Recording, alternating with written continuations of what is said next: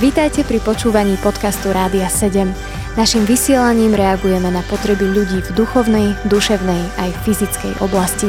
Cez ETR Rádia 7 chceme odrážať vzťah s Bohom v praktickom živote. Milí poslucháči, vítame vás opäť pri počúvaní relácie zaostrené na financie a dnes vás touto reláciou bude sprevádzať Rado a Peťo a dnes by sme sa pozreli na to, aké výhody môže mať namáhavá ťažká práca. Najprv by napadlo, či prináša nejaké benefity tvrdá práca, ale predsa len pozrieme do písma, tak vidíme, že napríklad v knihe Príslovy 12. kapitole sa píše, kto obrába svoje pole, má chleba nadostač, to sa však zháňa za zbytočnosťami, stratil rozum. Ďalej môžeme ísť do príslovy 28.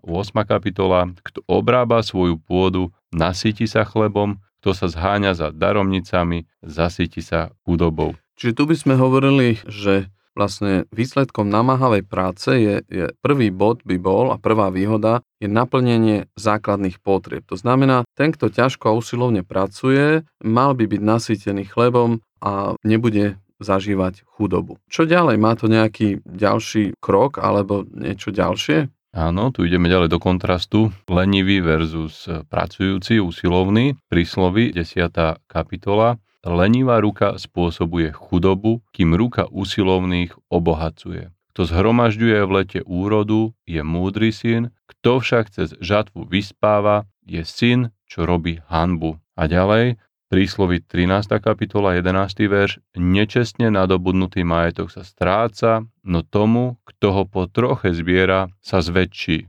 Tu je taká túžba asi mnohých ľudí, hlavne mladších, ako keby okamžite, instantne pociťovať výsledok namáhavej práce. Ten výsledok často je merateľný vo výške odmeny, ktorú dostaneme, ale tu jednoznačne písmo povzbudzuje v tom, že máme po troche zbierať a zväčšovať výsledky našej namáhavej práce. Pre mňa to bolo veľmi povzbudivé, lebo, lebo tá cesta k dosiahnutiu väčších peňazí, nazvieme to rovno aj bohatstva, tak vlastne by mala byť postupná. Človek by sa mal učiť, ako to bohatstvo prijímať vo svojom živote, ako reagovať na ňo. Mnoho ľudí sa hovorí, že keď rýchlo zbohatlo, sa veľmi zmenilo. Mnoho ľudí je prekvapených, čo sa s týmito ľuďmi udialo, ktorí zbohatli. Poďme sa pozrieť ešte na ďalšie verše. Plány úsilovného iste vedú k zisku, no k nedostatku smeruje každý, kto sa náhli. A ďalej, každá námaha prináša zisk, no prázdne reči len núdzu. A ešte jedno z knihy príslovy. Duša lenivca túži a nemá nič, ale duša úsilovných je úplne spokojná. Čo by si rado povedal, aké praktické prípady toho, možno poznáš niekoho v živote, kto dokázal svojou namáhavou prácou vlastne si zabezpečiť jednak základné potreby a jednak vybudovať aj zisk a bohatstvo. Zažil si takýchto kresťanov vo svojom živote? Áno, vďaka Bohu sú aj dnes kresťania, ktorí nadobudli aj určitý majetok. Skutočne poctivou, trpezlivou prácou, aj keď, e, viete, tí ľudia, ktorí ich hlbšie nepoznajú, nepoznajú minulosť, tak dneska si povedia a všelijakým spôsobom kategorizujú týchto kresťanov, ale pritom nevidia do pozadia, že sú tu ľudia proste aj napriek tomu, že majú majetok, používajú ich na Božie veci, sú štedrí, investujú do Božieho kráľovstva.